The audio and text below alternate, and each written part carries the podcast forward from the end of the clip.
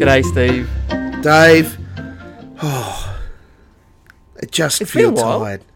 yeah, it has been, and it's. I'm not meant to feel this tired this early in the year, right? No, it, jet setting will do that. I mean, and you know, heading down to Sin City, uh, you know, our, well, it used to be our closest a- approximation of a, a town that never sleeps, but Mike Baird has done his best to, to ruin that adage. That's right. Everyone in bed by two a.m. yes. Oh, uh, uh, yeah. And look, if you're not out, you know, before midnight, well, you might as well not bother. Forget it. Oh, Stay home. kids You these certainly days. can't. You certainly can't go to a bottle shop and top up. That's right. Oh, so what were you in Sydney for? Oh, it Work? was. Yeah, yeah, but well, my new job has me involved in doing a, a bunch of stuff with young people, particularly in the Uniting Church. And from uh, Sunday last week, whatever that day was, this is how much they've blurred together. Um, they have a, a big, sort of every two or three years, a big conference, I guess, a camp um, that back in the day used to be the mating opportunity of the Methodist slash Congregationalist youth young person. Yep, Um, yep. But now, thanks to the internet, that's not the sole way that young people get together. Uh, a, a- a thing called it used to be called NCYC, National Christian Youth Convention. It's now called Aurora, uh, which is an indigenous word that means passion or passionate, and it is four pretty, four five pretty solid days of um, community building, of young people interacting with other people, going to bands. So it's a festival kind of thing with an obvious, very heavy overlay of Christian input in that regard.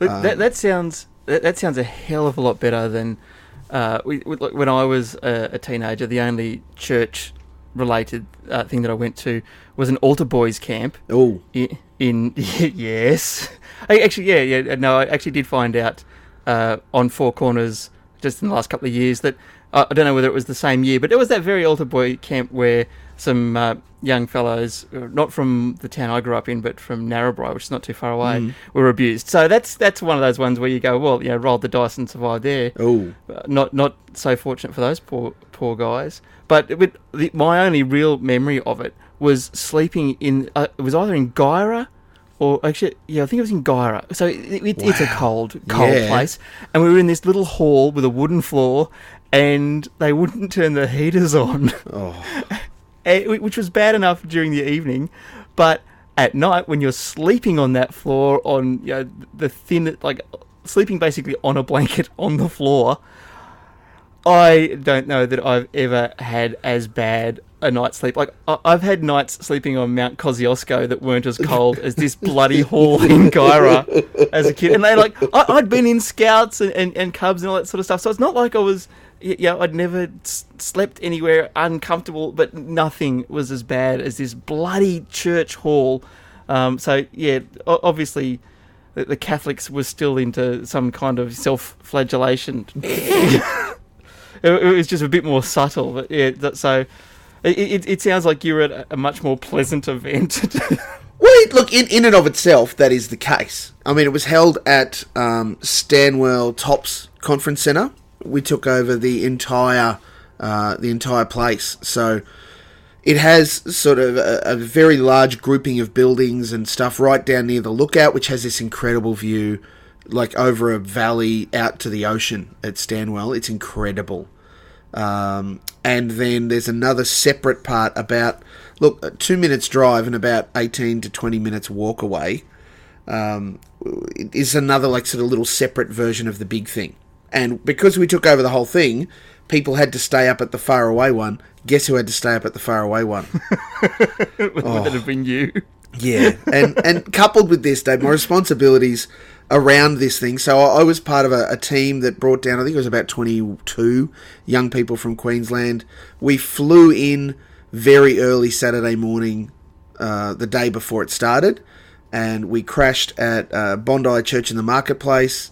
And did Sydney, because that for some people was even the first time they'd flown in a plane, and certainly for some the first time they'd been in Sydney.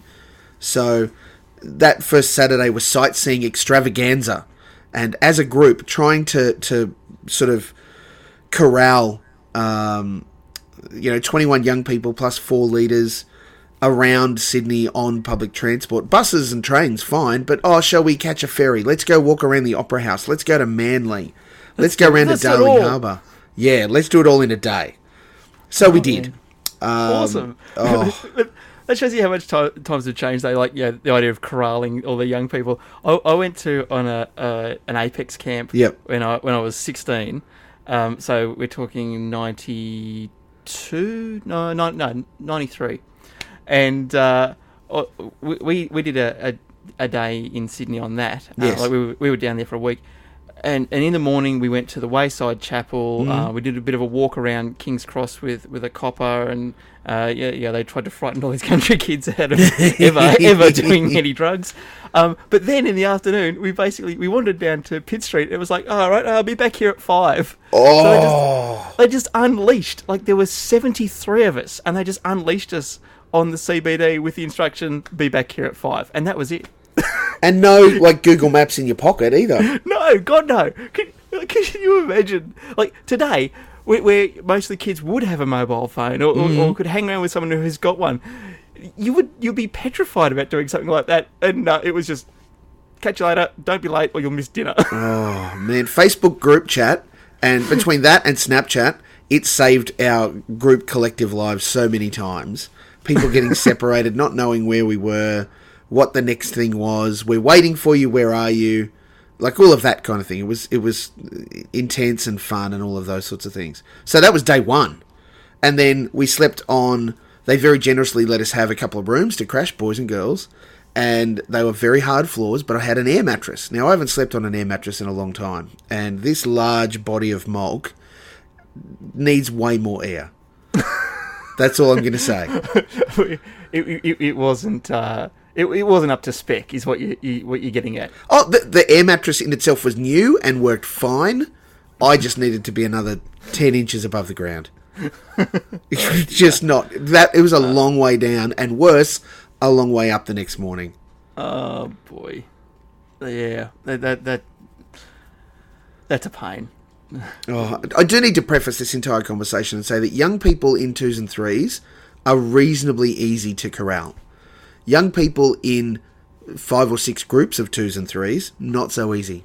No, not so much. Now, these are great kids and they were really easy to deal with, but just trying to make sure that everyone was in the right place. And I, I had to count to 21, 22 so many times. I just, it just got hard. I just went find a friend, partner up. If someone's missing, we'll, we'll find someone to replace them. Dear Mrs. Such and Such, your daughter is now a son. Time for you to uh, have an an exciting addition to your family. Yeah, that's right. so we, we got them down to Stanwell Tops, and the weather was amazing and hot. Um, like Sydney was hot, Stanwell was hot, so it was just hot. Um, luckily, some of the uh, conference rooms were air conditioned, so whether you were listening to a speaker or hearing a band or those sorts of things, that meant it was really, really good. Uh, lots of fun things. Um, the rooms on the whole where we slept, not air conditioned. That's not great, particularly when the windows aren't big to start with because of you know architectural design. We could you know we've got to put security grills on them and stuff. Uh, so the first the first night, they did have heaters in them though for when it gets cold. of course, so- that's, that's that's very very useful in January. yeah, helpful. The first night, I got in there late, probably half past twelve into my room, and I was in a room with other male leaders. Uh, and at twelve thirty at night, three of them were already challenging each other for the loudest snorer, uh, and it was about twenty degrees hotter in the room than outside. I just went, I'm not sleeping in here. Um, I'm going to go and sleep on a couch in uh, this little ante room off the main auditorium in the area we're in, and that was marginally better. So what you're saying is it only took one night for you to be uh, the weird hermit guy. Oh yeah, just walking across the grass carrying his pillow and his sleeping bag. Just who is that guy? Luckily, it, it all sort of tapered off because I had to be like, "All right, guys, first night of camp, let's get some sleep." I was that guy I had to walk around. Come on, it's time to go to bed. Hey, people who I don't know, shut up and go to sleep. Um, yeah, it was fun. It was fine. The thing that really did me in, though, Dave, was that because I was part of this leadership team, it meant every morning we had community time. So everybody staying in that area or, or designated to that area came together, and there was, of course, um, information to communicate about the day. There was some singing, there was some praying. Jesus things happened. Um, and, and that sort of stuff. Now that's fine in and of itself. After a not a great night's sleep, well, you know the mornings are a bit dusty, but you get through that. However, I also stuck my hand up to do something that is very Molk. Um, I said I will run a thing called Up Late, which is the last item on the program every night. I'm going to Oh, get no. artists uh, that are performing at the event. I'm going to get uh, speakers or, or artistic people to come and do things. It'll be very loose. Think you, you know, your James Corden, Jimmy uh, Kimmel Fallon person, you know, uh, Tonight Show thing, and it'll just be fun. And it was fun. And it meant that for most of the afternoon, evening, I was stressing, making sure I've got everything sorted out and everything's happening. And then it happened. And then it sort of finished by about half 11, quarter to 12. And I just couldn't sleep for another hour because I'm still running on adrenaline of what the heck was going on. It was so crazy. It was so Uh, crazy.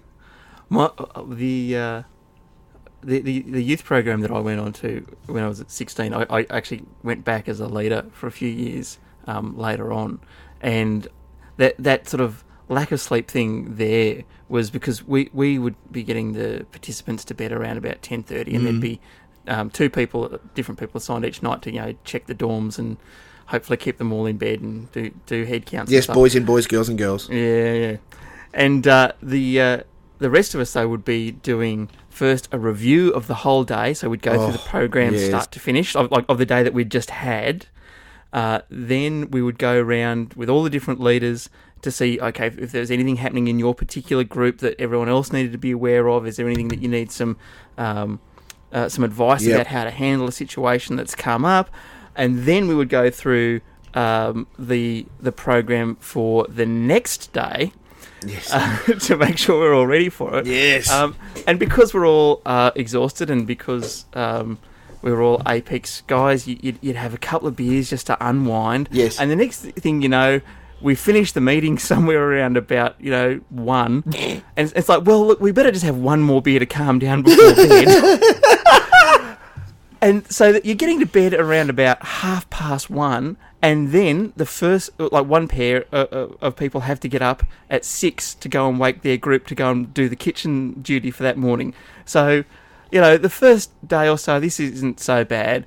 By about Thursday, you are just ready to die, and by Saturday, when you're finally taking everyone home, like the leaders are just zombified. It was yeah, uh, like great times, really, really wonderful times, and uh, and everyone put on their brave face the whole time through to make sure all the participants had a good time Yes, and didn't yeah, see that we were ready to die. But oh, it's so so hard. Hey, hey did you ever? Uh, were you like on the other side of the uh, the equation? Like, did when you were a, a young a, a young mulk, did you uh, g- go off to many sort of like non-school campy type things? Like, like I don't know whether that were church or other stuff, but did you do much of that? Yeah, tons. I, in fact, I as a as a young mulk in in primary school slash high school um, was a part of our local Carbon Scout group. So that meant many camps, um, and there was inevitably some church camps thrown into that as well. As well as then once I sort of got to the end of high schoolish, um, a couple of these NCYC things that I went off to. Um, plus, uh, at the time, uh, in the area I was living, a lot of regional church stuff. So not just like local church camps or, or youth camps and those sorts of things, but um, particularly around Easter, that was always a big one. They would have a big um, sort of regional church youth camp thing, and that was man. If you were looking for a girlfriend or a boyfriend, that was the time to find it because you had like basically five days. Like you had uh, Thursday night, Good Friday, Saturday, Sunday, Easter Monday. Um, that was an intense opportunity to get to know people, to hang out, and again before the internet, to get either their phone number or their address. Well, see, back back then on, on Good Friday, all I was doing was having you know, um, you know, dirty ashes thrown at me by a priest. Yep. So, Just as know, long as that's all he was throwing at you. yeah, no, no. Look, I, I was, I was lucky, uh, as it turns out, like luckier than than I thought. Oh, Um, Dave. oh, look, it's horrible. It and it is horrible. Oh, it's one hundred percent horrible. I mean, we have a look at it right now. The Royal Commission into um, the way that a lot of church organisations have handled the abuse of children, or, or the way that um, either the covering up of people that did it, or their poor responses to the way that uh, you know when people came forward and said, "Hey, I think this happened to me," or someone did something that I don't think that was cool. How the the governing bodies dealt with that you read some of those transcripts and some of how that went on, and that's super bad, like super intense. And guess what? Not just the Catholic Church Church's problem. Yeah, uh, it's look. a- a- As you know, I, I'm I'm I'm I'm no longer uh, with the Church of Rome, um, and let and let me tell you, um, a- a- and that that happened uh, years ago, um, but as over time, as more and more and more has come out about um, the way that as an organisation they actively uh, covered up Yeah. uh, all this horrible abuse. It, it has not made me sort of regret our divergence of paths in any way whatsoever. It, it's just like you know what I I'm, I'm I, like it was really nice um, for me personally having something that had ritual about it. Yep. Uh, ritual and tribalism, and I think that they were two things that that um, that, that I really liked. Um, but when it sort of occurred to me eventually that the tribalism and the ritual were the only things that I really liked, that it, it was sort of ve- very much time to move on. Um, and then, yeah, as more stuff Yeah. is revealed, the more you just go, yeah, that, that's just. That, no, no matter how good the intentions of some people there may be, or no, not not just some people, many people there may be, it, it's just broken, and there's just an unwillingness to to really acknowledge that or, or fix it in a meaningful way. And Yep. yeah, I really struggle with uh, because I grew up in, I guess, the same kind of era. Uh, you know, where faith was delivered to you via blunt force trauma. You know, in, yep, in- in- 52 weekends a year. yeah, yeah, you will you will love Jesus because this is the reason and these are the things. Uh, and I acknowledge that that's a, a fairly broad generalisation, but that was the way that Christendom uh, and Catholicism really tried to shove. You know, you, because your parents are, are faithful, you will be faithful. That's the deal. Um, and I am heartened a little bit, particularly now because I'm part of the problem. Um, I'm working inside the machine to try and undo it. Uh, that the way that we're trying to encourage people, you know, to, to have faith or to understand their faith or even to recognize the faith that they already have, it's a much more gentle approach, broadly speaking. Don't talk to Fred Nile, don't talk to um, our mate Danny Nalliah down in Melbourne. who, who just did you see he, he lost his uh, charity status Oh, uh, today? So you know, every time people complain about red tape and bureaucracy, just say yeah, but they took away Danny and the Liars charity status. Sometimes must it do some- works. sometimes it's a good thing. gosh, that man. Wow, I saw there was a. Uh, I'm all over the place, Dave. I'm sorry. Um, That's all right. there was a uh, documentary on Danny and his political party and political aspirations uh, ahead of. It was filmed ahead of the last federal election because that's when Yep. he was trying to get them all to stand Senate seats. Uh, I think he tried to stand as a lower house member. I can't even remember.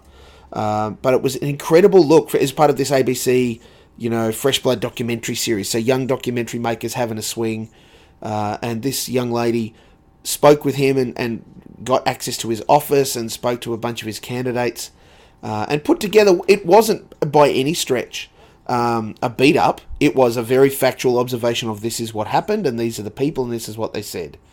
There were some difficult questions asked about when this person has said this thing about you, Danny. What do you say, or how do you respond to these things? Um, and watching it, I mean, I, I watched it from two perspectives. One, I watched it from a television perspective and just went, "This is actually really good TV." And whoever made this needs way more opportunity to do this because they've done a cracking job. The second part was, as a person of faith, looking at this, going, "Man, you just make all of us look bad, like all of us." Yep. It's shocking. Like, how can you come out and say things? Some of the things that get said out of that man's mouth, and and other people in the name of Christendom's, you know, support. It it's just like, I don't. Oh, it just makes me angry in a way that is, I'm uncomfortable with. I can understand that. I, it, yeah, just Yeah, Yeah, Anyway. big Yeah, that- size.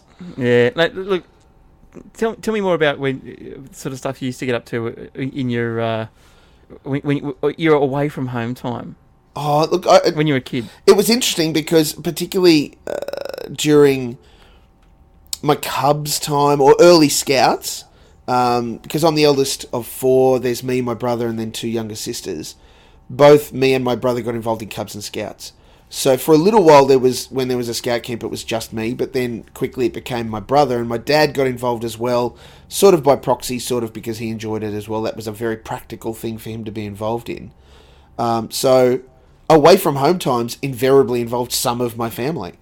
Um, there wasn't a lot of uh, me going camping and not having my brother or my dad there.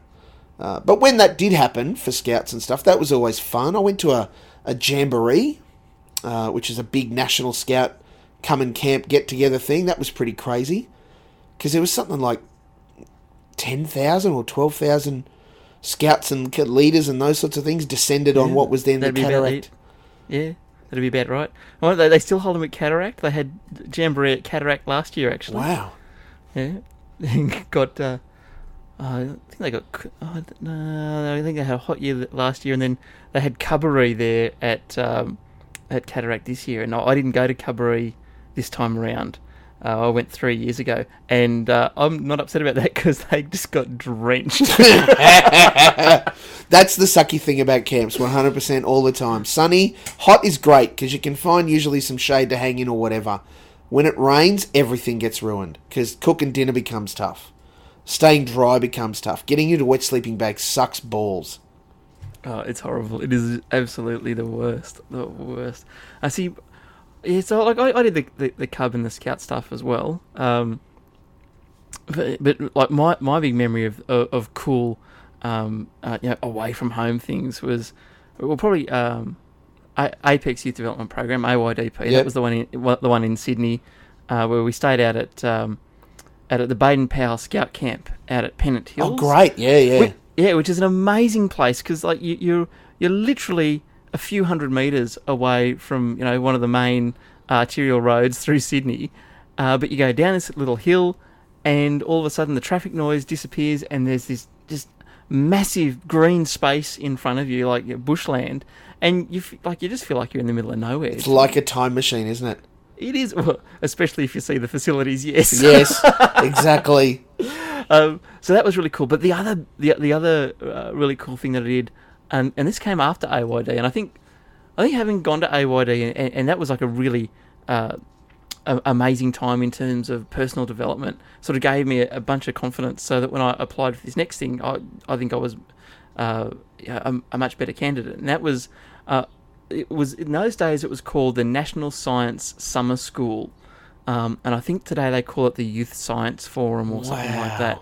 And so th- they take uh, two groups, e- each for a fortnight, um, down to the University of Canberra. Yeah. And there are 144 uh, participants broken into um, in, into 12 groups who all had different sort of specialty areas. Where you know there were some doing biology, some physics, and and chemistry, and all this sort of stuff. Um, and, and I, and God knows why, but I ended up in uh, the physics-based group. So we got to do all sorts of cool stuff. We went out um, and we saw like laser satellite tracking out at Tidbinbilla. Yep. Uh, we we went to ANU and saw all sorts of massive machines that cost lots of money and made lots of noise. Uh, and probably my favourite thing of all was we, we went out to uh, Mount Stromlo and they set us up in uh, what was called the, the Oddie telescope. And, and sadly, it's no longer there. It was one of the ones that was lost in the bushfires a few years ago. But this thing, it, this was like an old, old telescope with a uh, like a wind-up mechanism, so that it sort of tracks counter to the um, the rotation of the Earth, so that you, you, you stay focused on the same point Yep. in the sky. It was like a work of art. It was so beautiful. It was gorgeous. Um, of course, it didn't hurt that we were out doing group activities somewhere where it had to be dark. Yep. I was just thinking, man, this is how CSIRO planned for a whole bunch of nerds of the future. Just get them together for these science camps and let them find dark corners. I- and the, and the cool thing was like we stayed in uh, in, in like the uh, you wouldn't call them flats, but the the uh, like the dorms at the Oh, University of yes. Canberra. So, but well, they're not really dorms. Like so we all had our own room. Yep. Um, you know, like typical uni uh, accommodation. But of course, when you're in like you, the people who went to the year you're going into your HSC, so just Yep. before, so between year 11 and year 12.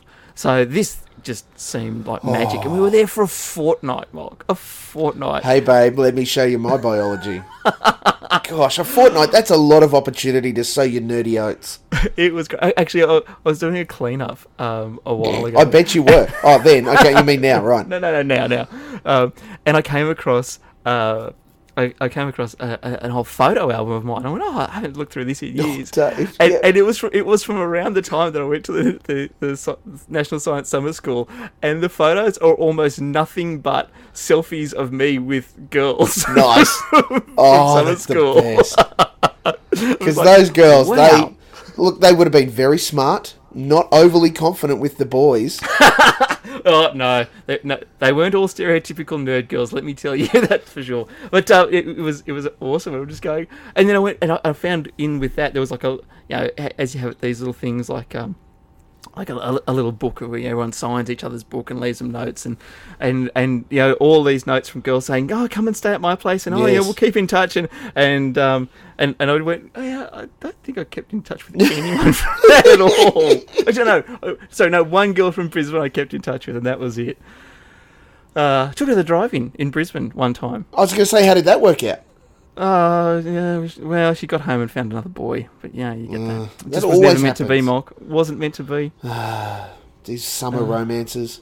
Yeah, but, but I, I, I love those those sort of things. I, I it, in yeah, it, it, it, it's amazing how much that changes your perspective when you get home. Like it, like uh, like on the people around you and the things that are possible and all that sort of stuff. Um, but in my case, it's amazing how quick, quickly that sort of stuff just sort of vanished amongst the. Oh well, you know, gee, that was a, that was a wonderful glance of life. but back to but ha- back to how things are, are really going to be. And that- that's one thing I look back on now and just going, you idiot! You were given so many opportunities to do all these cool things, Mm. and, and and yet like. I literally I went to the University of New England because I couldn't be bothered filling out the form to apply for universities in Queensland because it was Oh. a separate form. Dave. Gosh. That that takes a special level of I don't careness. It, it's just like a oh well, it just made sense, you know. Yep. You and it's so close, it'll be fine, and it was. It was good. I, I loved my time at UNE, and Yep. Armidale's a wonderful city. But you, yeah, you just do go, you idiot. when did you do when did you do uni at UNE? when was I at UNE? Yeah. Um, I started there. oh, I started there doing a science degree. Well done. In in in, in uh, 1995. By- Yes. by uh, the end, actually not even the end, by partway through the second term of 1995, I realised that that had been a catastrophically bad choice, and I spent all of second semester uh, trying to figure out how to transition into a different course. So I ended up going from that to a Bachelor of Psychology with honours. Of course. Um, and and that and that was really really great. Um, right up uh, until halfway through my honours year, where I realised there was no way on earth I was going to get a project handed in. Uh, so I then transferred again just to an arts degree, which I already had enough credits to graduate with, and I moved to Albury, and I've been here ever since. Ta-da! So so that was that was ninety eight. So yeah, so between ninety five and halfway through ninety eight, I was in Armidale. But You lived uh, lived in uh, Albies College for uh, six, about six months. I lived in town for a while, and then moved back to Mary White College, the fridge on the ridge. The fridge on the ridge, indeed. Mate, that's. Mm. there's so much happening in all of that. How, how good was your HECS HECS debt, by the way? That would have been pretty spectacular. It, no, no, it was fine because like this is back when. This was back when I think like you paid about twelve hundred bucks. Uh, uh, yeah, a, that's what a I mean. semester. Yeah. like, there was nothing. There was nothing. It I know, unbelievable. The- Well, that, that was the thing for me when I studied at university. It was like about that twelve hundred bucks a a semester, maybe total, or maybe Yeah, per subject. I can't even remember. All I know is that when No. I came out from uni and I looked at my HECS debt, I went, "Oh man, how am I ever going to pay that off?" And after working, twelve thousand dollars or whatever. well, after working for about five years, I went, "Oh, it's paid off." Yeah. It was nice. Wasn't that a good system? Imagine if we. yeah, was, we we were lucky. Hey, you I mean, want some it- radical it's one- news? Sorry, the, the reason why I asked about when you were at, at UNE, I'm What? fairly confident that if you bought your books at the co-op bookshop, Mm-hmm. my wife probably sold them to you. No, One hundred way. percent. One hundred percent. That is unbelievable. She left. Uh, actually, was made redundant in two thousand and one because the co-op lost the contract to the bookshop. Yep. Uh, but she had been working for them for like seven or eight years. no, that's it. Checks out. Yeah, it's on. So was she f- from Armidale? Uh, no, well, no. Uh, in that, well, it, yes and no. She did her uh, eleven and twelve in in Armidale. Oh, yep, uh, was right. living in Uralla with her parents. Yep. Her father was an Anglican minister, Mm-hmm. so he had moved up when she was about in grade nine or ten-ish, I Ah, think. yep, yep. Uh, and he, Uh, Uralla, yeah, rings a bell. She might have tweeted about that at some point, or, or might might have even talked about it on Humans of Twitter with you. That, Yeah. yeah, that, yeah. so he got Uralla as a placement. She went and did.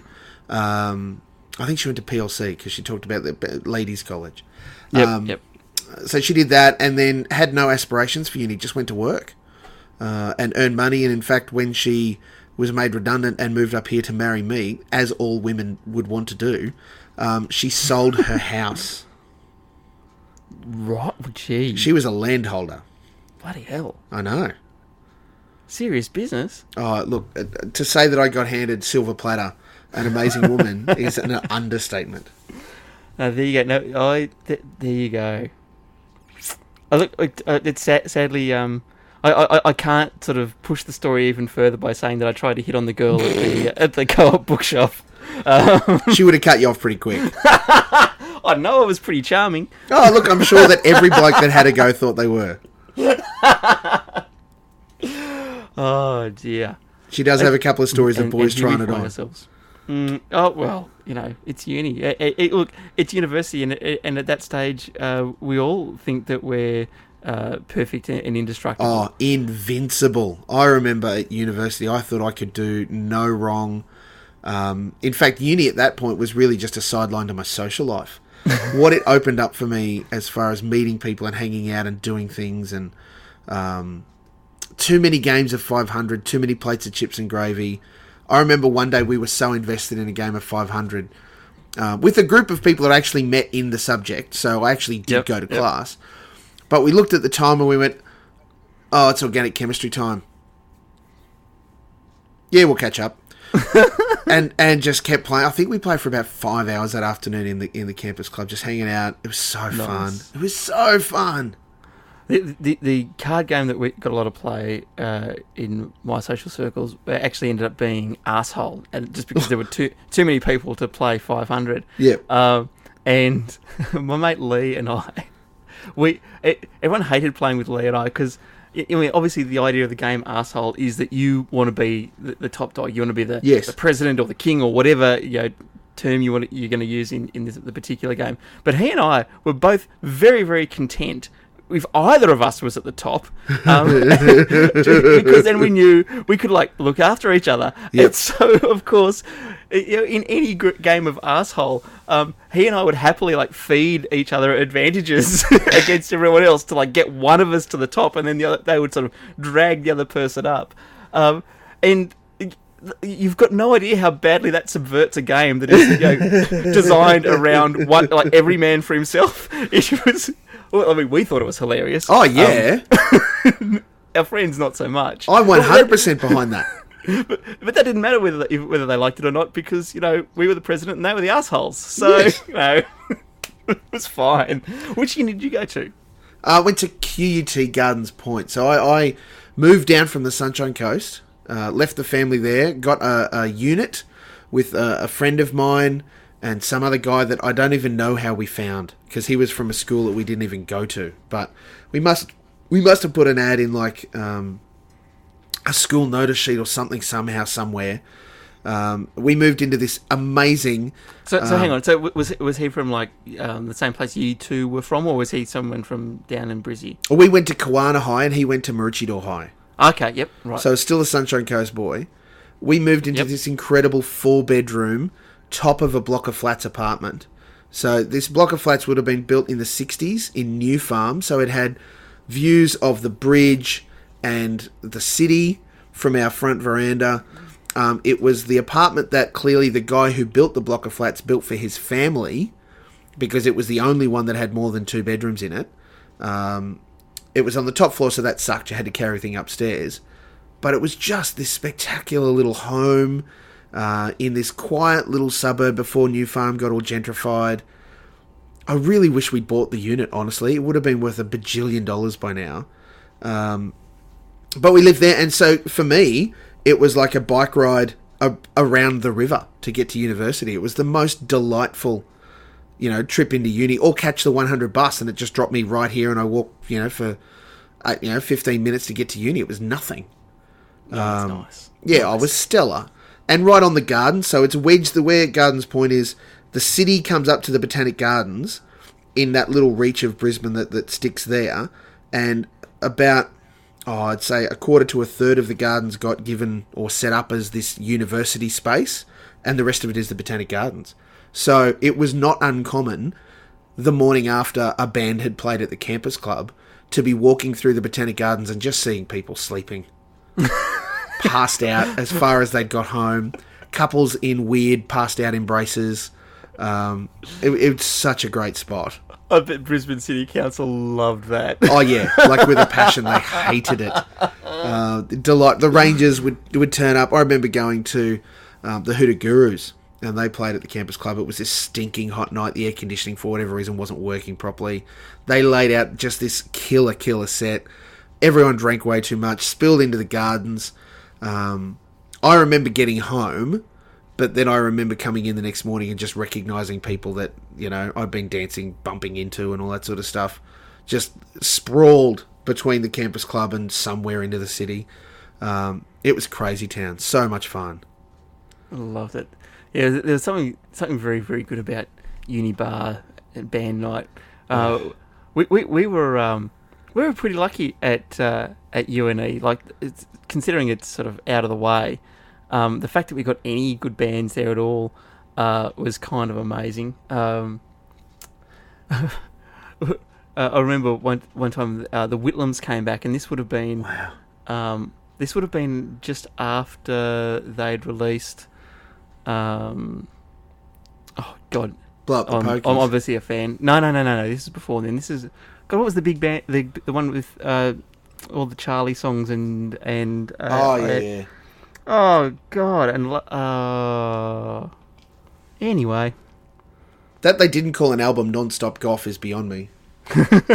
anyway, so it was just after that album. It was it was sort of their, their, breakout one, their third album, and I, I can't believe I can't remember what it was called. Anyway, but it, it was a big deal that they were coming back because they had previously been banned from the UNE Oh, bistro yeah. because when they toured uh, their the first album, introducing, um, it had just been uh, a, a disaster. Like they they just trashed the joint like from on stage and were told that they were not yeah they would not come back uh, and so obviously when they became huge uh, and we and they could actually get them someone relented and and um, and, and allowed them to come back which was which was very very uh, very very nice but again like th- this is at the time they were getting massive airplay on um, on Triple J.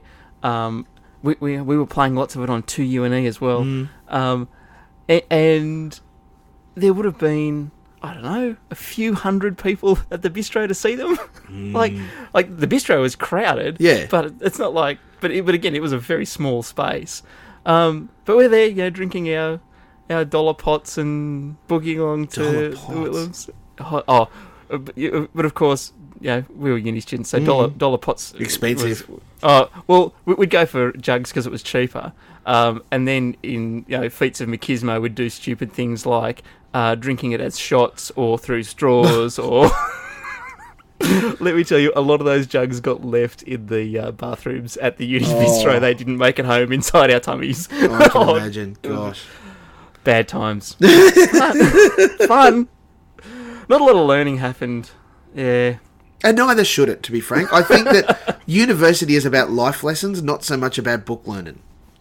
I think so. Like, the, well, uh, the, I think the best part of it is, I mean, a bit of book learning sticks in along the way. Yeah. Uh, but but yeah, I, I think for for me that like I my, my only wish was I wish I'd done a, a gap year before I went to uni. Like Mhm. it, it, I don't care what it was what, what it would have been. Like even if I just had to work in a shop for a year um, before I went, because like I went li- literally a week or so after my 18th birthday. I was not prepared for the uni Yeah. lifestyle Yeah. a week after my 18th birthday. Like it's not like I'd gone through high school without ever imbibing any alcoholic substances Yeah. either, but I was not ready for uni. it just uh, too much freedom all at once. Oh, and it is, Uh, isn't it? Like I, I turned eighteen at the end of my first year of uni, Oh God! so I was a young kid, um, and I was such a goody goody that for at least the first six months, I was paranoid about going up to the campus club because I wasn't eighteen. They'll they'll card me. They'll want to know. Nah, they didn't care. I learnt later, um, but it, it was like you're 17 years old. Now, I will admit, I was going home every weekend with my flatmate because he was going home just to see his family. I went home, saw my family, and I worked. I had uh, at least a shift or two over the weekend at the place that I'd been working my entire high school, uh, which was great cash money, right? Because that was then Yep, yep. supplementing my Austudy, which meant that I could actually live a life. Plus, mum would then load me up with uh, here's meals for the week. So I Oh, didn't nice. really have to buy food. That was all kind of covered by mum and dad in sort of, you know, here's some cold things. Or here I've made all these meals. All you have to do is microwave them. Yes. So that was spectacular. Um, and that meant the money just became, what am I doing this week? I'm Party time. doing fun things. oh, I have to buy Nice. a calculator. That would be very very cool. it was also the dodgy time. Uh, like the, the this flatmate of ours that we got in from Richie High, he was one of the first students in the first ever Bachelor of Information Technology when it broke away from being a science degree to being its own degree. And uh, I looked at him and I went, "Oh, I really, I should, I should be doing that." No, I didn't end up doing that. I should have done that. Uh, but I just looked at it at the time and went, "That's way too much programming, and I don't care that much about like Pascal and Fortran and all those things. Yuck. C. Who cares about that?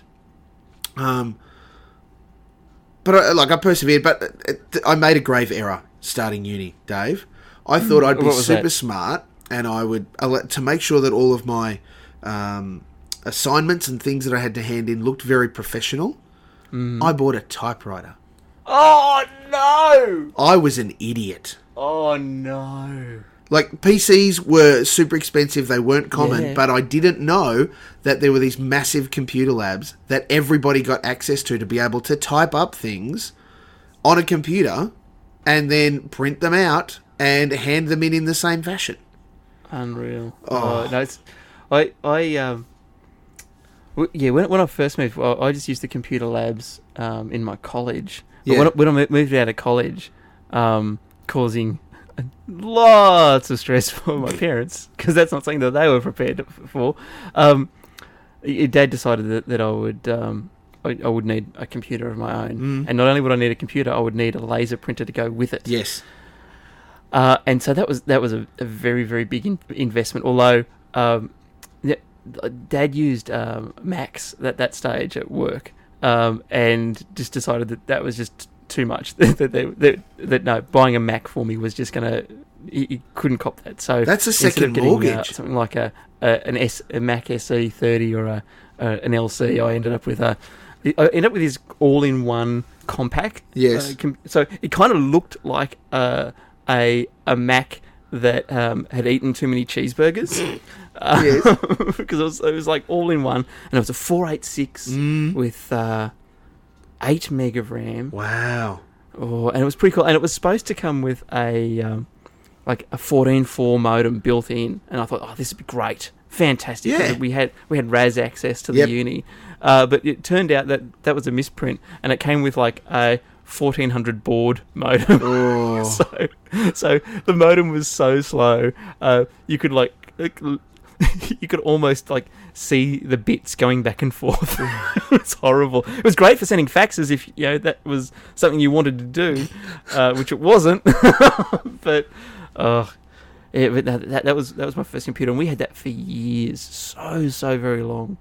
Um, but yeah, so so I didn't spend much time up in, in the computer labs except for to you know go and browse this internet thing, like look at the Yahoo directory Yeah. and uh, you know look at categories. Through, Mm. it just on the grey background. Do you remember like how people freaked out when um, when when they decided that they were going to add color text to the internet because people were saying, "Well, how can you tell the difference between links and text if Yep. the text can be colored?" Yeah. And that, how, how will we cope, Steve? How, what what will we do? How will we cope moving from a green screen, you know, mainframe system that you would walk into a room and there was 30 odd machines all laid out, everyone sitting there typing, um, sending their messages to each other, writing up their assignments, doing all that sort of stuff. Oh, that was the worst. If people would like send like a talk message, it would interrupt like the, the editor. Did, did, Yep. you ever have pe- assholes who would do that? Yep. You'd be like writing something in um, probably in in Nano because I was you know too I couldn't use Vi sorry Vi or, or anything like that. So I, I'd write stuff in Nano, and yet people would like send messages knowing that you're writing something because then it would just like lose the whole lot. Computers sucked. Computers sucked. Just as well that they've cha- ch- ch- changed them so that they're less sucky and aren't, aren't as reliant on uh, updates and things that. Uh, Oh god. Dave, I know that you'll you'll enjoy this. Somebody posted on Facebook, a friend of mine, that he was he always found it ironic that uh, I would come into the office once a month and uh, something wouldn't work or I couldn't log in or something had changed, and I'd contact the help desk and they say, yeah, there's been some updates overnight um, to fix things, and he always found it ironic that it never actually fixed things, but it created more problems. In part. Clearly, he doesn't understand IT. Well, this is the issue. He doesn't understand IT. They are meant to fix things, and if it doesn't work, it's your problem. Uh, in part, I look at it and go, yeah, I get that. I understand the frustration. It's difficult, and yes, there could be better processes in place. The thing is that the poor, overworked IT person that has had to go, right, here's the patches. Yes, I trust. I've read all of the Microsoft rubbish. I'm just going to push them out. It's fine. And then you push them out, and you realize that that mixed with this other one that they hadn't known about or buried in somewhere else. Oh, by the way, don't do this if you're running this. Breaks everything. And it's not as simple as, well, let's roll the patch back. It's no, no, we have to try and find either a patch to fix that patch, or I've got to go around every physical computer anyway to do this one thing which solves the problem. It's such a pressure. It's horrible. It's it's it's not a fun industry. Oh. I think uh, I think only masochists and uh, people who have no other skills end up working in this industry, Steve. I can't. I can't wait until robots legitimately uh, gain their own sentience and are able to maintain computers for us.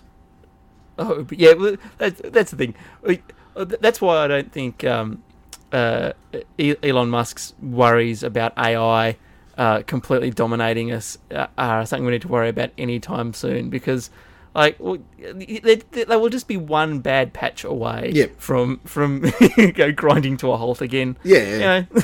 just their arms just jettisoning their, their bodies, not understanding what's going on. Oh, it's, it's a bug. It'll get fixed in the next update. Yeah, uh, yeah. Well, well oh, excuse me, Stephen. It's all right, Dave.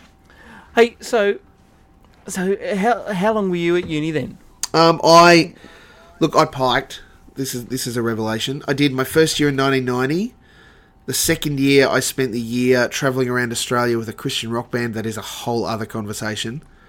Um, 1993, I came back to uni, uh, and uh, like I'd kind of known in the first year that being in a lab wasn't for me. I was studying an applied science chemistry degree, um, and did okay in the first year. Passed everything, even got some credits or whatever.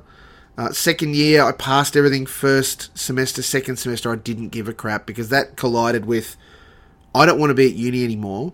I've just found a girlfriend, like a serious girlfriend, and I'm pretty sure that uh, God doesn't want me to do chemistry. So I don't know what I'm doing. I don't know what I'm doing. So I failed my fourth semester and quit uni and um, went and worked for the church for a year. Like in a full time, very underpaid capacity. Wow. And did you did you ever go back? Uh, no, much to my chagrin in part. I, I, looking back now, of course, with 20 years plus wisdom on it, I should have just gone after I, even before I failed that semester, but certainly after I failed that semester, gone, um, hey, can I transfer to another course? Because I'm not enjoying this, and I think I like teaching. So how about I just go and do an education thing? And they would have gone, sure, look, you've got all this credit. Here, come and do this. Two years, you'll have a Bachelor of Education. We'll make your teacher. Go. Yep.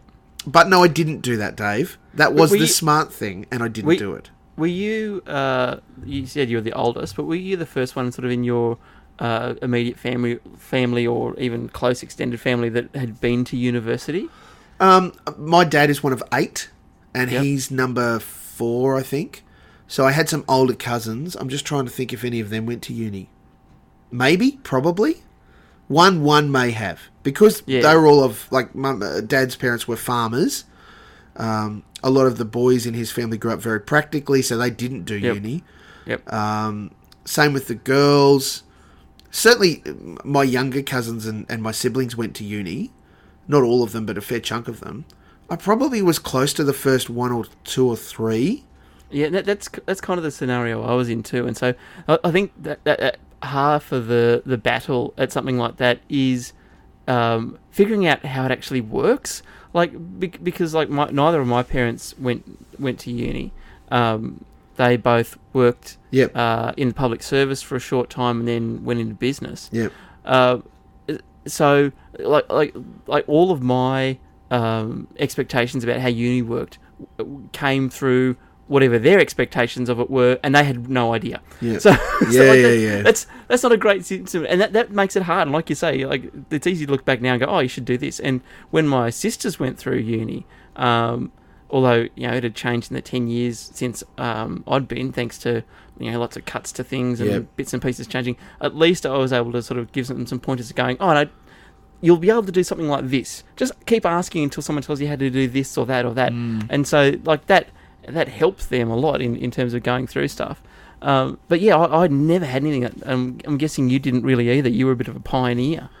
Oh, absolutely. And, and I would offer that uh, the, the cynic in me says that I know that the guidance opportunity or the people that you can go and speak to around I don't know what I'm meant to be doing this is what I've done have like have a guiding conversation with you to help you discover for yourself the things that you enjoy and and or are interesting you to you to help translate that into well you could be studying this that kind of stuff that just didn't exist in 1990 or 1993 at university that was not a thing um, however nowadays, because of course they want to get the precious HECS money out of you, they will make you do as many degrees. You can change all of the things all of the times.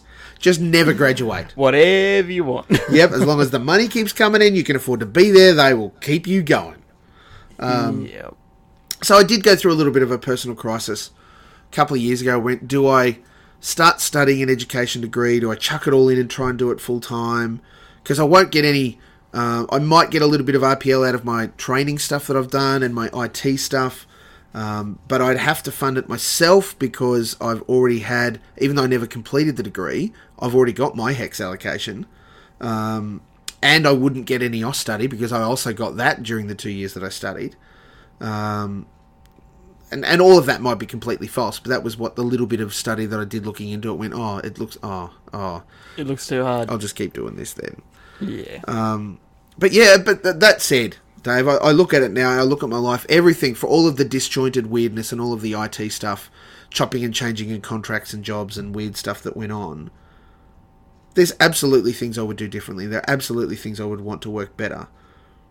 There are also things that, look, if I hadn't made the decisions that I'd make, I wouldn't have my wife and the two lovely children that I have now. I wouldn't be living this life that I'm in at this moment. There are a couple of really critical sliding doors moments that I look at and go, if I'd done this, like when I was umming and ahhing in, in 93 and I was failing my last, that fourth semester, and I didn't know what I was meant to do, um, I sent, was it 94, 91? Somewhere around there. 91 was my first year of uni, sorry. Um, I sent uh, Sunshine Coast Fruit Juices were looking for a lab assistant. It must have been at the end of 91, my first year of uni. And I'd applied for this travelling Christian band thing. I sent off an application to this Suncoast Juices thing, and I just went, okay, God, whichever one comes back first, that's what I'm doing. And the Christian band thing came back first, so I went and did that. And I also, like two days later, but like after I got the Christian band application back to say yes, you're coming. I got a request to say we'd love to interview you. We think you'd be great at working at Sunshine Coast Fruit Juices as a lab assistant. And I look Yeah. back now, if I'd gone and had that interview, I probably would have got the job. I wouldn't have toured Australia. I wouldn't have had all of that amazing experience and done all of that sort of stuff. I probably would have stayed at home um, and just driven up to Palmwoods uh, and Yep. you know started that whole process. And I don't know how long I may have hung around in that or even gotten used to that or what I would have done. But my life would have been dramatically different because I wouldn't have met my first wife. It's very likely I definitely wouldn't have met my second. Um, all of those sorts of things just come to pass, and it's like, well, you know, I, I'm not I'm not a believer in living multiple lives and those sorts of things. I am a believer that you know the decisions that we make absolutely end up influencing our lives. How we see them influence our lives is how we take our perspective on it. And on the whole, I'm pretty happy with how it's turned out so far. You see, that's the hard thing. Like, I, like I, ah, the- it, it. There's nothing that I could have changed, a, like any of those big things, and still ended up where I am. And I'm really happy where I am. Like I like where I am, and, Yeah. and that, that's good. But it's still, it's still hard to not sometimes want to dwell on the counterfactuals of, of what would have happened if I had gone to a, a Yeah. different university or even a different college, hung out with different people, and taken sli- a slightly different path. Like, I, I, I'll tell you, the, the whole reason I went back to college after living in town was I was just I was sick of having flatmates. Essentially, that's what it, came down to. It's Yeah. like, nah, I don't want to do this anymore. I'm going to go back to college. And the reason I picked Mary White College, li- like literally, like uh, most of the colleges uh, at UNE um, are huddled together on one part of the campus, um, and then and then the actual faculties are all up the top of the hill. Yes. and Mary White's up there as well, and it's like right next door to the psychology department. And I literally went, if I live at Mary White, I can get from my room to the psych department where I'm doing all of my coursework in about six minutes Spot on. done. Yeah. And that was it. Like that that that laziness, like the the, the whole idea of just oh well, I'll, I'll do the laziest, simplest thing, and went there and met the woman who is now my wife, and met my best friend. Yeah. Like like two of the people who are the most important people in my life. Uh, I only met because I was deciding to be lazy. like. and, like that's it. Like I, I can't even put any higher ideal on it. Mm. Like that is purely what it was. It's like Mary White was no more or less expensive than any other, um, any other college. Yep. When I did live in in Albies uh, down at the bottom of the hill, I used to drive my car up anyway because I was so bloody lazy. I like like it was not a long walk, but I wouldn't have taken it. Yeah. Um, uh, so it, it's not like I had to be be there. Like there, there was no, but I just went, eh, lazy idea, and and and it's worked out great. like, but yeah, it, it it's um, you do sort of still every now and again play through those counterfactuals, especially when you know there are. I mean, I don't know that I've necessarily got any options as um. As clear cut as, as you know, your, as will I be a juice lab assistant? Mm. Uh, but even so, there's plenty of little things along the way, or, or even the decision making processes that you go through to come to a conclusion that you look back at hindsight and you go, really? I, th- like there, there, there are a lot of different and better ways you could have uh, could have addressed that that probably would have led to a different outcome. Yeah. I don't know. No, no, I hear that. Oh, look, mate, uh, uh, uh, to put some icing on the cake and, and, and in tying it in with my, the first part of my story, uh, part of the outcome of me, you know, being a little bit loose with my time in '93 and that sort of thing meant that I got involved with a monthly uh, Christian rally that happened that the Uniting Church ran. It was called then. It was called YAF Youth Australia Fellowship. And because I had musical interest, I managed to find my way into the band and played with them and did crazy stuff on stage and just got to be the, the extrovert weirdo that I am. I'm sure it was very, sure it was very very crazy stuff. Oh. Like me in a, a kookaburra with blue legs costume. Um, oh, it's there's it's. I hope they burned the video, but it was a weird, just- fun thing. It sounds like something that got rejected for Henry the Octopus. because went, no, that's just not. That's just not. No one will believe that. Kookaburra with blue legs. Um, I played in the band with a bunch of different people. Some of them still friends today. Some of them, you know, when I see them, we we talk fondly and those sorts of things. This last week on this trip down to Aurora that I was on, twenty one odd young people. One of the young ladies in that group is the eldest daughter of two of the people I played in that band with. Oh, jeez. So it, it just hilarious, and and of course they were. I, I sorry, got to tell. I knew your parents before they liked each other. Um, and so, oh, tell me, so, and then there was, then she, I just, I saw so much of her mum in her um, through the week that when I, when they all got picked up at the airport um, on Sunday night, I went, "Your daughter scares me." She, she scares you. Why is that? I said, "Because she is you." And she went, "Oh, well, that's probably know- fair." I don't know that any parent ever really wants to hear that, do they? Your daughter is intimidating because she is you. oh wow, that's pretty cool. The I, I actually did see a Christian rock band one time when I was in high school Mm. because Inverell was way off the beaten Yeah. track, and and with the exception of the Cockroaches, remember them? Oh yes, the precursor to the Wiggles. She's the one. She's the one. She's from the cock- one. Apart from the Cockroaches, Christian rock bands were the only ones that ever came to Inverell, and and they would go to all the schools and give out heaps of free tickets. Yep. so it cost nothing to go and see them, and you'd go there. And what always cracked me up was, you know, like they'd have the merch stand and all this sort of stuff, like like any normal gig. And you just and I, it always amazed me, going, like, we're only here because there's nothing else on Yep. ever.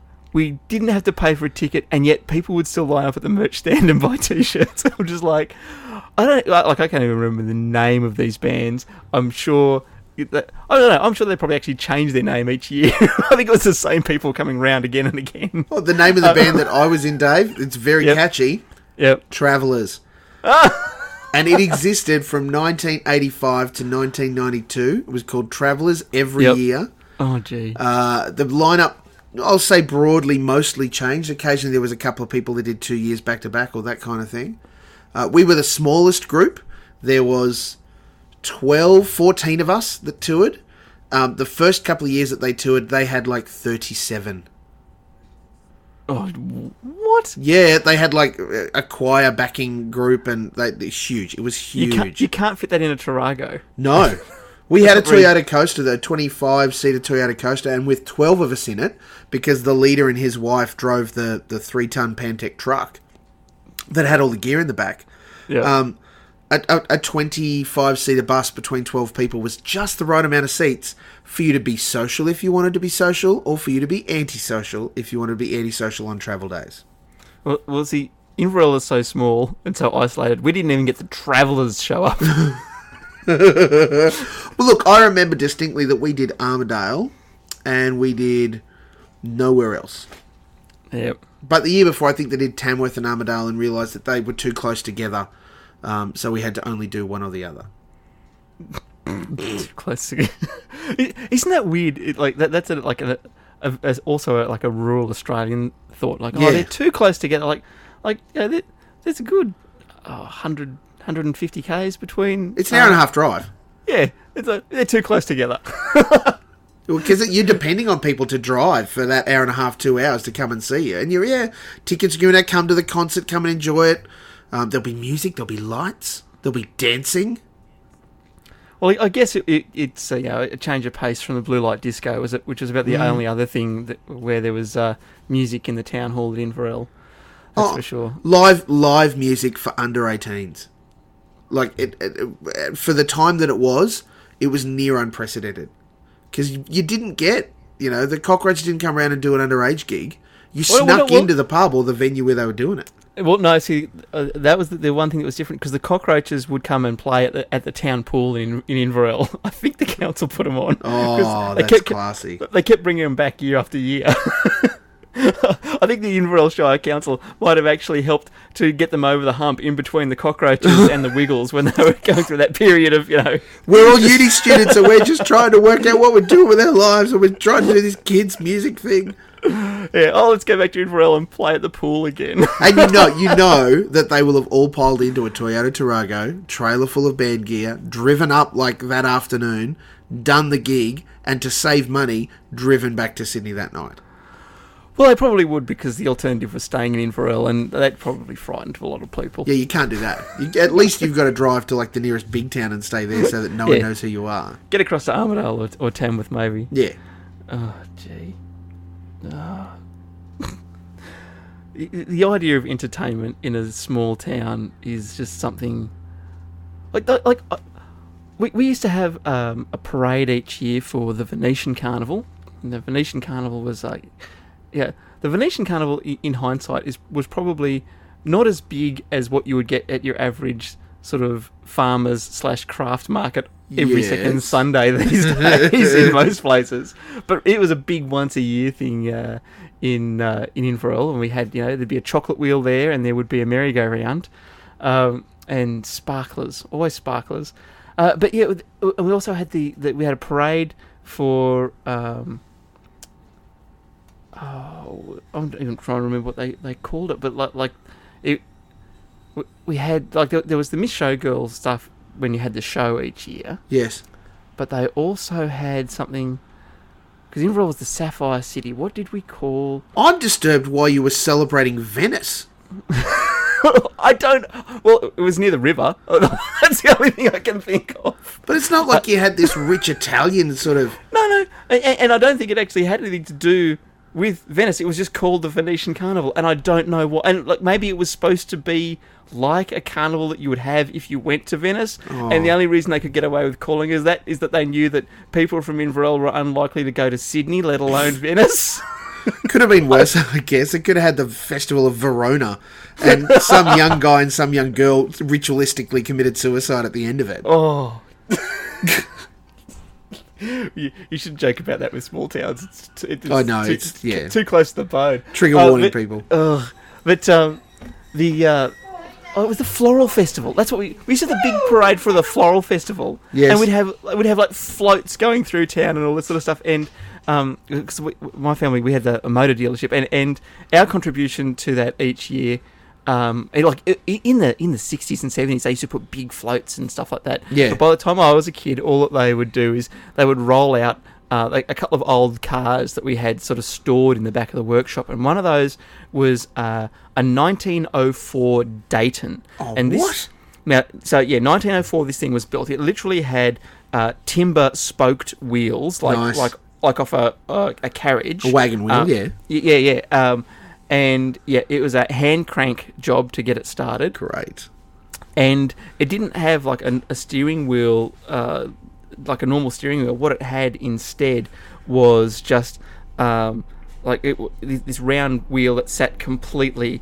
Um, uh, completely horizontal and, and with a handle on it that you could spin back and forth and like to turn in one direction or another you would have to turn the thing about 10 times to make these big wagon wheels turn and the thing would you know would chug along. And we had that and we had an old mail truck that was um, a, a federal and that thing was a was a bit newer. That thing that might have been like a an, a uh, something from about 1910 to 1915 and that thing actually did look like a, a truck but th- that was our contribution each year, and maybe if we had like a, a, a an SS Commodore or something, that could go in the parade as well. Great.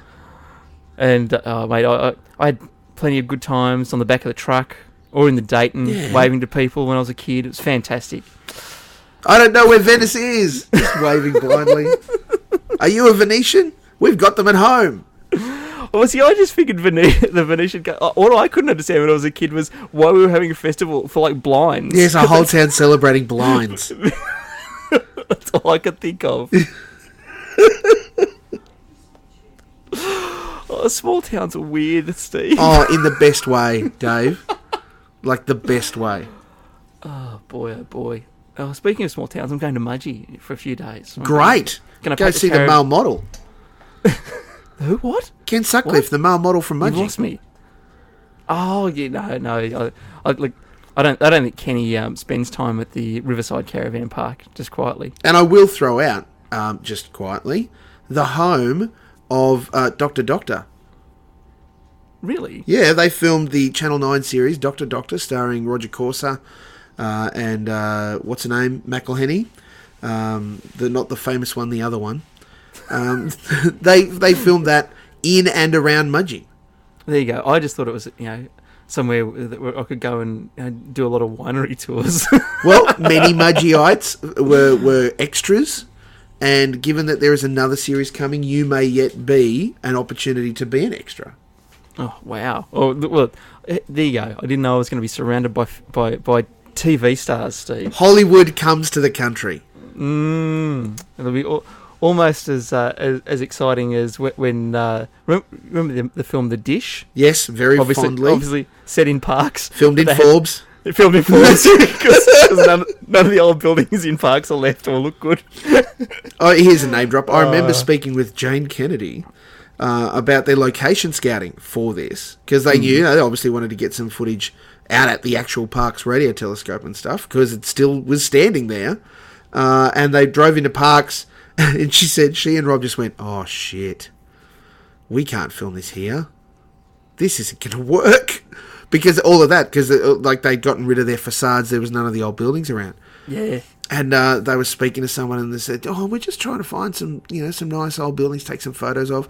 Oh, you should go down to Forbes. They've got some great stuff down there. How far? It's about twenty minutes drive. Just go that way." And, they, and she said they got they drove into town and drove around the main square and just went, "This is perfect. We will make this happen." They went straight and talked to the mayor. They basically walked into the council chambers, said, "Is the mayor around?" Oh yeah, he's here. As you do. Yeah, yeah. And they basically just laid out, said, We'd love to film this film here, blah, blah, blah, blah, blah. And he said, We will do anything you want us to do. if you want us to burn a building down, we will do that.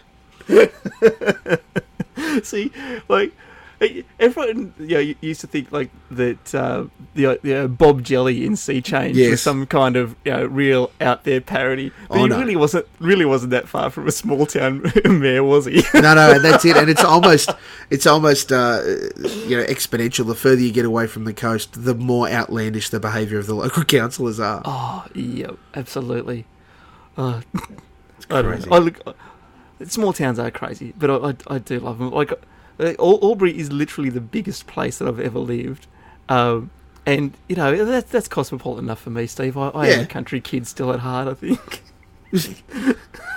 you know, look, I do like going into you know, you know, in, into the city, and uh, uh, you know, it's, it's very nice all the choices and opportunities that you have. But it's also really nice living in a place where you can count the number of, of you know traffic lights.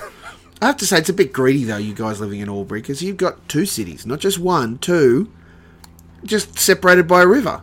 Ah, look, yeah, we don't care, Wodonga. Where's all? Where's the shopping precinct? Where's the main part of shopping? Albury. How messed up is that? Because they, you guys No, no, then no, have no, to no. have two Wodonga councils. has one. Wodonga has a, a big shop. Like Wodonga's pretty big. Like it's got about forty thousand people now as well. So it's not like it's tiny. Yeah, But, but um. but you guys yeah. have got to have two councils yeah. Well, because it's try- a state border in between. It is, and uh, they tried to actually uh, to turn them turn it into a combined city back when Bob Carr was still premier. And I think what they were effect- effectively going to do was, uh, administratively at least, draw a line around Albury uh, and, and pretend it was part of a bubble in Victoria, uh, merge the councils and run it as a single entity. Um, now, I'm sure if the bubble was going around Wodonga, bringing it into New South Wales, people in Albury would have been fine with that. but the way it was, there, funnily enough, there was a, a lot of people who were not on board, and so after spending a lot of money, um, it didn't happen. Which, which, which, of course, then leads to the fact, like you know, like, you know those big highway signs that Yep. they have up, you know, to tell you if there's a crash happening or stuff like that. There's a big one just as you come into Albury to tell people from w- Wodonga you are not allowed to do U-turns at traffic lights in New South Wales. like that's always what it is. And we've got a, a, a set of lights near our place where it's got like um, turning lights Yes, and, and so you know uh, different uh, yeah, directions can be going all at once and so the number of times that someone from victoria tries to do a UE there while someone's doing a left turn Oh, and either comes very close to crashing or if the person doing the left turn has a bull bar and doesn't like victorians do have a crash yep. way, way, way too often. And all those things were supposed to go away if we became one city because they would have um, harmonised all of those rules and all that sort of stuff. You know, we would have had one health service instead of two, although they have merged those in a sort of funny roundabout way. Yeah. Um, but you know, a, a single police force instead of two. Um, you're right. It, it is greedy. Like in lots of ways, we are completely over-serviced because because uh, like, like like like the sort of resources that you would put into one city of say eighty-five thousand people. Mhm. Is different to the amount of resources that two places of forty thousand have. So we do. We have uh, all this overlap and, and extra stuff like extra councils, extra coppers, e- extra people at the hospital. So for us, it's great. Yeah, super resourced. it's uh, I don't, uh, we're probably coming at the expense of someone else. Um, yeah, like if you think about the uh, like like the amount of medicos that we have in Albury Wodonga for the population compared to any major city in Australia, we're doing pretty well. So yeah, you know, you guys are in a unique position too because of the fact that you've got all those resources and stuff.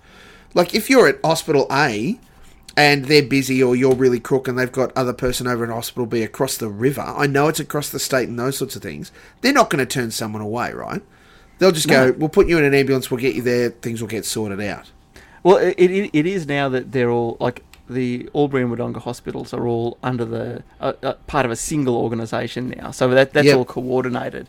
Um, but because because so, uh, remind me, like Yeah. obviously there's it's similar with Tweed Heads and Gold Coast. Yeah, but yeah. From from memory, Gold Coast Hospital is massive, and Tweed Heads has almost nothing in terms of that. They like they ship everyone across to Gold Coast, don't they? Yeah, I was just thinking that the only other place really in Australia that has a similar kind of problem to this um, is going to be the Gold Coast because Yeah, well, there's it's the other big one. yeah. Well, there's not too many other places that are on a border. Like I think of Oh, well, see, well, see, no, there- see, uh, I thought that too till I moved down here. Where? Well, see, you have Echuca across the, the river from uh, Moama, Yeah, but nobody counts them. and you have Yarrawonga across the river from Mulwala, uh, and you have uh, Corowa and Rutherglen. Oh, I'm mate, starting to think that you're just spouting Indigenous words at me. no, no, no, no. These are all places down the Murray. Uh, it, it's a Murray River thing. Stupid. well, it's a, it's a river thing, right? Yeah. Because same thing. The Gold Coast is separated from Tweed Heads by a river. That's the state border between Queensland and New South Wales. The differential is so many people have been drawn to the Gold Coast that that's where a lot of resources have had to be poured into. So, the Gold Coast University Hospital um, that has recently opened, I think it's Robina-ish, somewhere around there. Um, it's massive. It is a massive facility, and absolutely people are drawn up from Tweed Heads and even further south, Byron Bay, because it's a closer hospital. Yep. You know, so if um, if you're living sort of Byron Bay north, you, uh, you're going to come up across the border. The the additional problem that we have though isn't just the fact that we have um, New South Welshmen coming into Queensland and taking our jobs, and It's it's because it's the, the big problem you've got is you don't know what time it is. that's exactly right. Not only do you have to cross the border and put your, your clock an hour back for six months of the year, but you've got to put it back about thirty years. It's it really is shocking, and we cannot. No matter every year it comes up around daylight saving start and finish, and every election year. And guess what? 2017 is I don't know election year. bloody election year. so we're going to hear all about blah blah blah blah blah. And and I understand it for our, our friends that live. At least I think it's an election year. I don't even care anymore. I'll just turn up and vote. Um, to the uh, people that live north of the Tropic of Capricorn, I understand that twilight is not a thing. It's like the lights turn on and off. That's it. So, you know, that that can be a problem for them and oh, it's nice and romantic for you Melbourneites and stuff. Yeah, great. But up north, it means that oh, it shifts it. Now, the the arguments I don't buy. It makes it hotter. Sorry, kids. Shifting the clock by an hour does not make it hotter. It makes it hotter when the kids come out. That in is a reasonable argument. You know, in that where it was 3 p.m., it's now 2 p.m etc., etc. So that's as the back end of the hottest part of the day. That's when the kids are coming out. Guess what? Kids don't care. They're still going home and going to the swim and whatever. That's it. No, Parents- let's, be, let's, let's be honest. They're go, they're hop, they're coming out of their classrooms into their parents' air conditioned car they're going home and they're sitting on the Xbox. Oh, they're coming out of their air conditioned classrooms into their air conditioned car and coming home to their air conditioned home. So, or they're jumping in the it- pool or going to the beach or someone else's pool. Big deal. It- that that reminds me. I, I was thinking about this the other day. Like, um, our, our kids uh, started at uh, one of the biggest schools in town when Yes. they were in in Kindian before they moved out to um, to the, the small one where they are now. But uh, it, it was one of those places where it was chaos of you know parent parental pickup time, like um, you know just cars non-stop, people you know breaking road rules.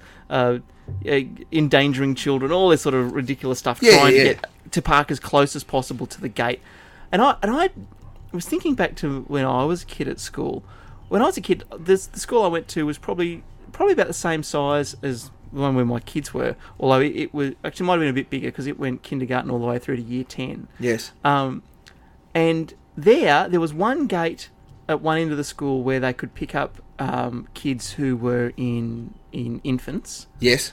But after that, if you wanted to be picked up, you had to actually walk past the end of the school, like to the end of the block and around the corner where they had a big nature strip where uh, there was one teacher supervising, and that's where they would do pickups from.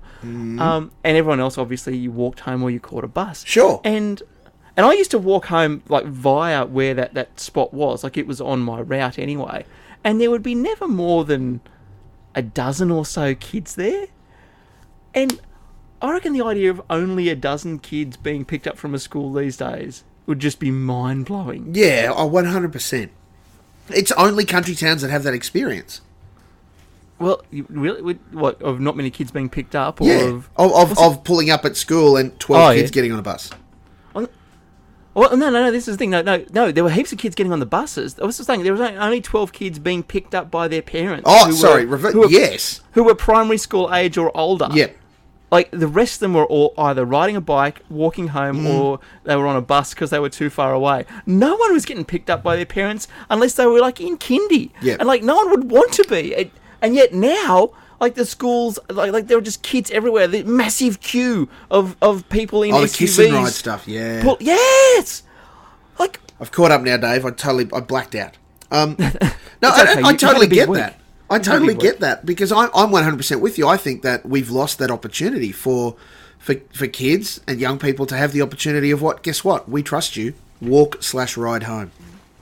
Go, have a life. Be enjoy. Be distracted by things on your trip home that mean that your parents are fretting going, Where were you? I expected you 20 minutes ago. Oh, I just was talking, or I just threw sticks in the river, or we found a bird's nest or a bee's nest. We don't have those opportunities when you're coming out of school and getting into a car and being whisked home.